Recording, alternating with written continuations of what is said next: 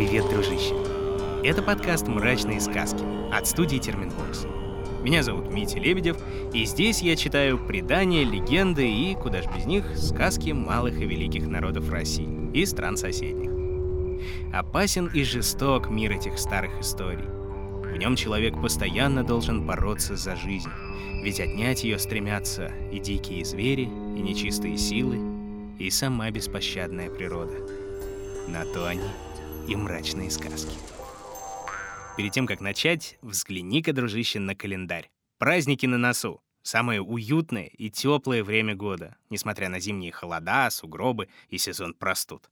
Время собираться вместе, целыми тазиками исчислять уничтоженные оливье, мандарины и селедку под шубой, делиться итогами года и, конечно же, дарить друг другу искреннее тепло, радость и любовь. Мы с тобой, прослушав уже почти три полных сезона мрачных сказок, прекрасно понимаем, как это все важно и в обычной жизни, и особенно теперь. Ну и, разумеется, какой Новый год без елочки, без сказочной атмосферы и, главное, без подарков. Вот как раз, кстати, минуточка рекламы, этот выпуск поддержали наши большие друзья из Flowwow. Это маркетплейс, который помогает заказать не только цветы и живые растения, но и подарки, десерты, косметику и многое другое в тысячи городов по всему миру. Что друзьям и родным, что себе любимым, потому что себя тоже, знаете ли, иногда надо радовать. А специально к Новому году Flowwow запустили в продажу еще и елки и елочные украшения. Так что даже если вспомнишь, что у тебя квартира не украшена в середине тридцать первого декабря, Marketplace точно обеспечит новогодним настроением легко и быстро. Тем более, что доставка занимает от пятнадцати минут. К тому же теперь у Flowwow появилась доставка с деком. Что-нибудь из декора, украшений и товаров для интерьера можно заказать и из другого города, если у вас таких товаров нет, а очень нужно. А раз заговорили про подарки, лови, дружище, и от мрачных сказок небольшой презент. По промокоду «Сказки» латинскими буквами можно получить приятную скидку в десять процентов. Ссылку, где именно его применять, оставим в описании. И это еще не все.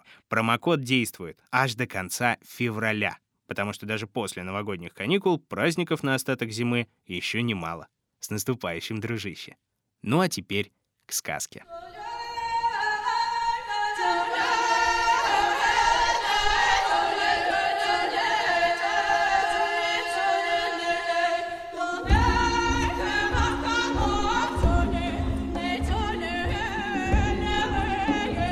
Сегодня ты услышишь ненецкую сказку. Ненцев осталось всего около сорока пяти тысяч, и почти все они живут на севере Сибири, в Ямало-Ненецком автономном округе. Главное, понятное дело, не путать их с немцами. Вроде всего одна буква отличается, а разница гигантская. Само название «ненец» переводится с местного наречия как «настоящий человек». Если помнишь, также, ну, то есть настоящими людьми, называли себя лауроветланы, то есть чукчи. А вот русские соседи величали ненцев самоедами. Ты, дружище, уже наслушавшись мрачных сказок, наверняка подумаешь, что это все из-за страшного каннибализма, царящего в ненецких племенах. Мол, в голод и просто так, по праздникам, ели туземцы сами себя и друг дружку за милую душу. На самом деле, ученые уверены, что слово «самоед» означало совсем другое, что ненец живет сам по себе, самостоятельной единицей. То есть он самоедин. Сначала это имя относилось только к ненцам, как самым многочисленным, а потом перекинулось и на других коренных обитателей сибирского севера. Они так и называются по науке – самодийские народы. Как и другие северные кочевники, ненцы разводят оленей и живут в чумах, или, как они их сами называют, мя. Такой дом всегда можно быстро возвести или, наоборот, собрать с собой в дорогу. Но даже в таком непостоянном пристанище каждый квадратный сантиметр неизменно выполняет свою роль. Ведь для ненца даже маленький чум — это целый мир, центр вселенной со своими законами и порядками. Например, главное место в чуме, то есть очаг, — вотчина женщины. Только мать, сестра или дочь может прикасаться к нему, собирать дрова и разжигать огонь. Потому что именно она, как носитель древней магии, говорит с пламенем. И даже предсказывает будущее по дыму, треску горящего дерева и цвету огненных языков. Конечно, никакая магия невозможна без вмешательства духов. Ненцы, как заправские анимисты, верили, что все в этом мире имеет своего духа-покровителя, доброго или злого. Всеми ими повелевают могучие боги, создатель вселенной Нум и подземный владыка Нга. Они правили миром задолго до появления ненцев, когда на Ямале жило мифическое племя Сихиртя. Невысокие, но коренастые и очень сильные чародеи. Ненцы говорят, что узнать Сихиртя можно по белым глазам и особой манере речи. Говорят они, будто спотыкаются. В отличие от современных племен, носили Сихиртя не оленьи шкуры, а красивую одежду, украшенную металлом.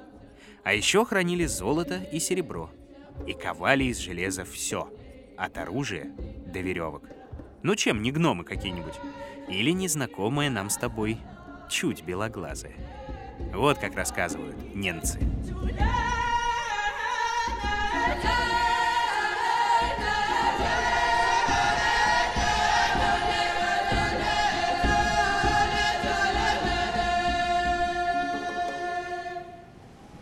Жил храбрый Вай на самом краю земли, в тундре, у моря.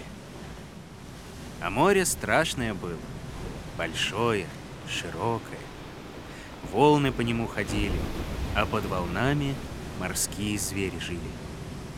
Выйдут охотники на промысел, за рыбой или за нерпой, а из моря выглянет морж или морской медведь, или кит, перевернут лодку, а охотников на дно моря утащат.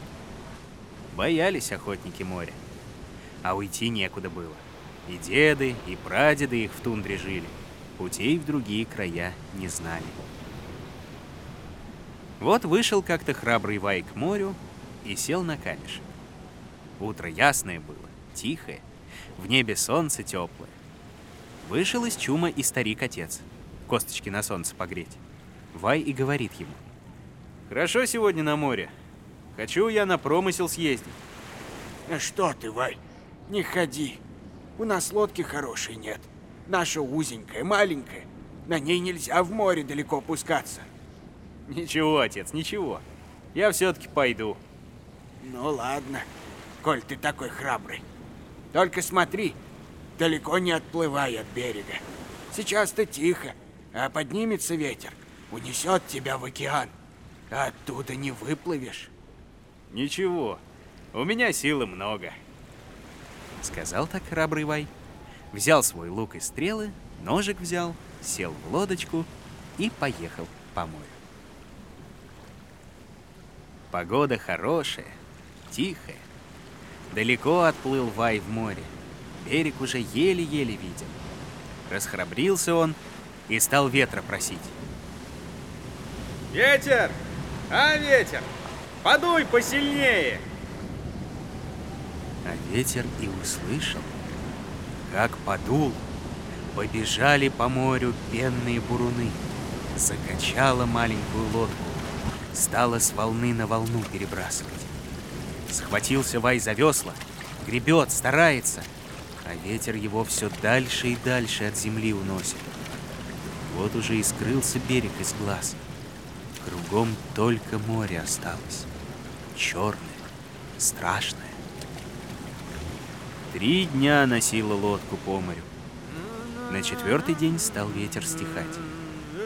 А Вай сидит в лодке, крепко весла руками держит, сам песню поет, чтобы не страшно было. Утихло море, стали вокруг лодки нерпы носы из воды высовывать. Убил Вай одну нерпу, убил вторую, за второй еще две приплыли. Десять нерп убил Вай.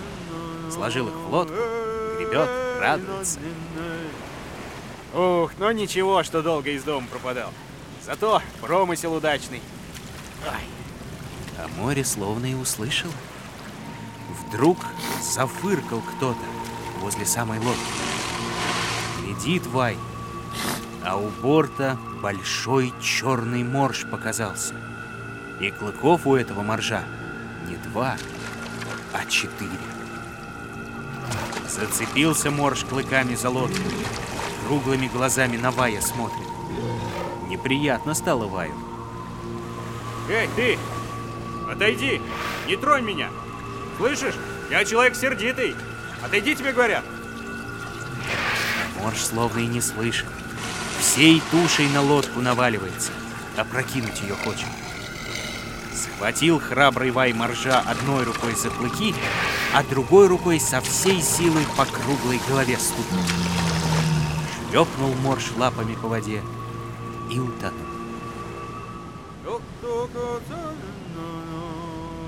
Плывет Вай дальше, хорошему промыслу радуется. И вдруг снова слышит, фыркает кто-то возле борта лодки. Оглянулся Вай, а это огромный морской медведь. Прямо к лодке плывет. Вай кладет лапу на борт, а прокинуть лодку хочет. Вая в воду стащить и съесть. Ну ты, ты, тебе говорят, отойди, голубчик, не дразни меня. Я человек сердитый, я иди и кулаком могу стукнуть. А медведь словно и не понимает. Лезет в лодку, ревет. Давая добраться поскорее хочет. Никаких слов медведь не слушает. Видит Вай, делать нечего. Схватил он медведя одной рукой за ухо, а другой как стукнет по мохнатой голове. Да уж, фух, надо поскорее домой торопиться. Как бы еще кто не пристал. Подумал так Вай и изо всех сил налег на весла.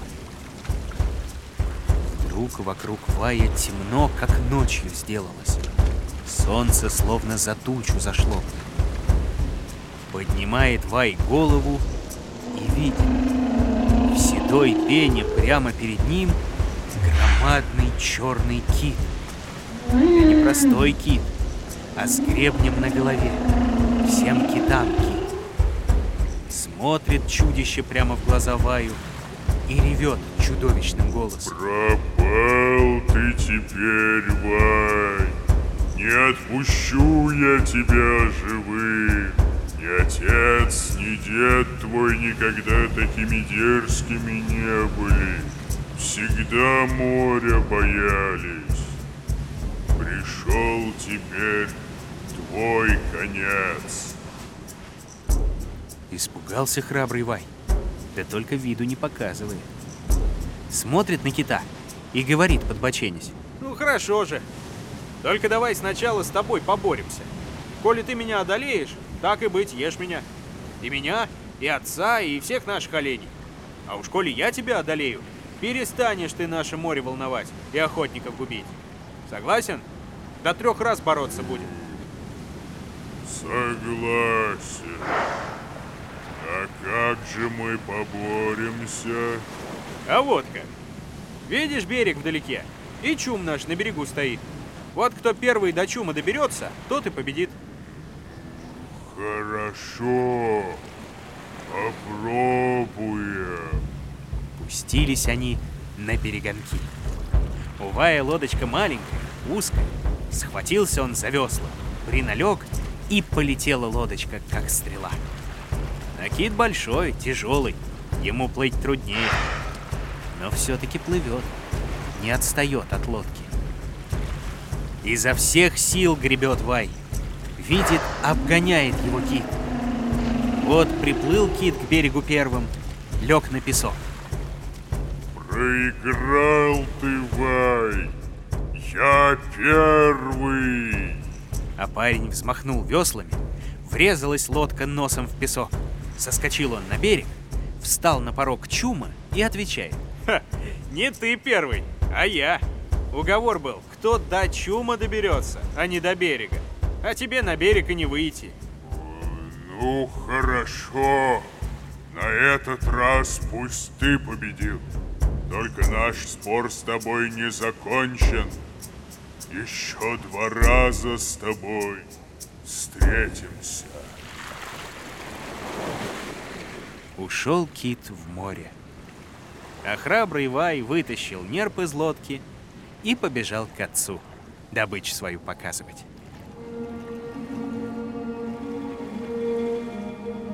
Долго ли, коротко ли, наступила весна. Отправился Вай вдоль по берегу, по льдинам, на промысел. Долго шел, устал, лег на мягкий снег отдохнуть, да и заснул. Сколько проспал и сам не знает.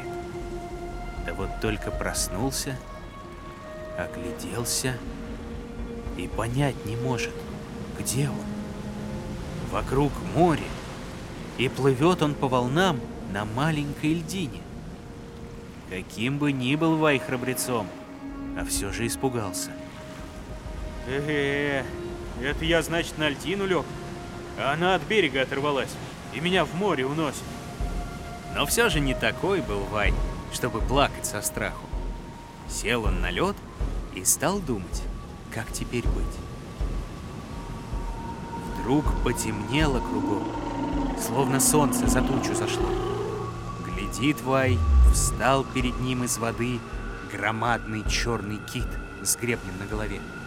Смотрит на Вая и ревет страшным голосом. А, вот ты мне и второй раз попался. Пришел твой конец. Никак тебе не спастись. Тебя съем, твоего отца съем, и всех ваших оленей тоже съем. Э-э, погоди, погоди. Разве не помнишь, мы до трех раз бороться уговаривались? Помню, помню. А раз помнишь, смотри. Вон там, в море, большой корабль с людьми плывет. Разойдемся мы с тобой по морю в разные стороны. Вот куда поплывет корабль, тот и выиграл. Согласен?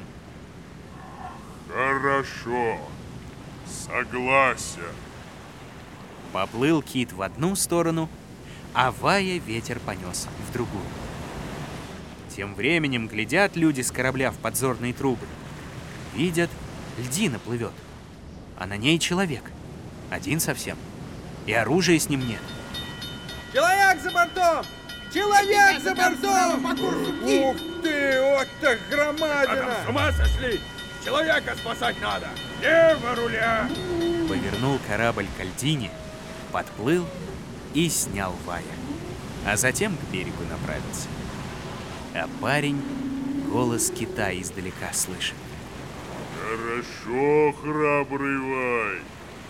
Еще раз мы с тобой встретимся. Тогда уж не уйдешь от меня. Нырнул кит и ушел под воду. А Вай домой к отцу вернулся. Вот вскоре и в третий раз отправился храбрый Вай на промысел. Сел он в лодочку, только успел большие камни у мыса обогнуть. Как опять потемнело небо, словно туча солнце закрыло. И встал перед Ваем из воды черный кит, всем китам кит. Вот мы с тобой в последний раз встретились. Ну что ж, будем в последний раз бороться. Давай по морю гоняться. Кто первый устанет, тот и проиграл. Согласен? Да ведь ты же проиграешь. Ты долго грести не сможешь. Ха-ха-ха. У тебя руки слабые. Ха-ха. Я сильнее. А вот и посмотрим. Ты только говори, согласен или нет. Согласен. Повернулся кит в воде, ударил хвостом и поплыл в море. А Вай быстро выскочил из лодки, перепрыгнул киту на спину и уселся. Чует кит, что на спине у него человек. А ты куда влез? Слезай! Слезай! А почему это слезай? Разве был у нас уговор, что я в лодке по морю гоняться буду? Ты давай, плыви себе, а я на тебе кататься буду. Рассердился кит. Стал вертеться, хвостом воду бить. А Вай крепко держится. Никак киту его со спины не сбросить. Таскал, таскал его кит по морю. Наконец устал, замучился.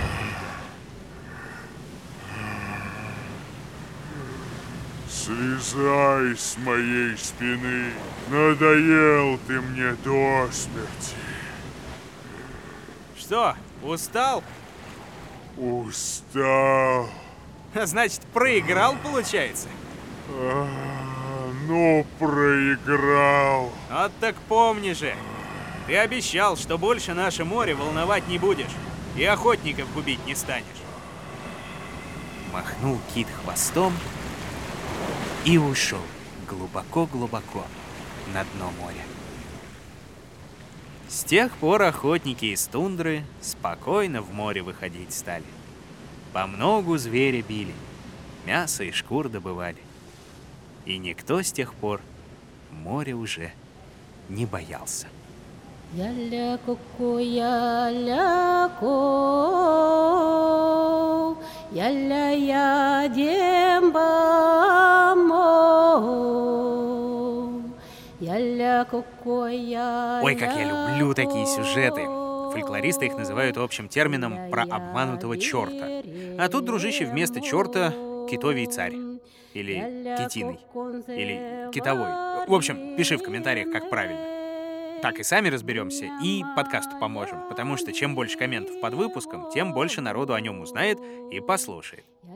Подписываться тоже не забывай. В мобильном приложении и на сайте SoundStream, в Apple и Google подкастах, на Кастбоксе, Яндекс.Музыке, на Spotify и на YouTube. В общем, везде. А еще в тех же комментариях или в нашем официальном сообществе ВКонтакте рекомендуй новые мрачные сказки, которые я смогу прочитать в этом подкасте. Ну а на сегодня все, дружище. Все. Я-ля-ко-ко, я-ля-ко, я-ля-янго-ба-те. Находил и читал сказки Дмитрий Лебедев. Собирала их в звуки и украшала Ольга Лапина. Рисовала картинки и превращала в анимацию Елизавета Семенова. Отражала настроение наших волшебных персонажей музыка Полины Бирюковой. Искал самые народные песни Ваня Петрович. А продюсировала все получившееся Кристина Крыжановская.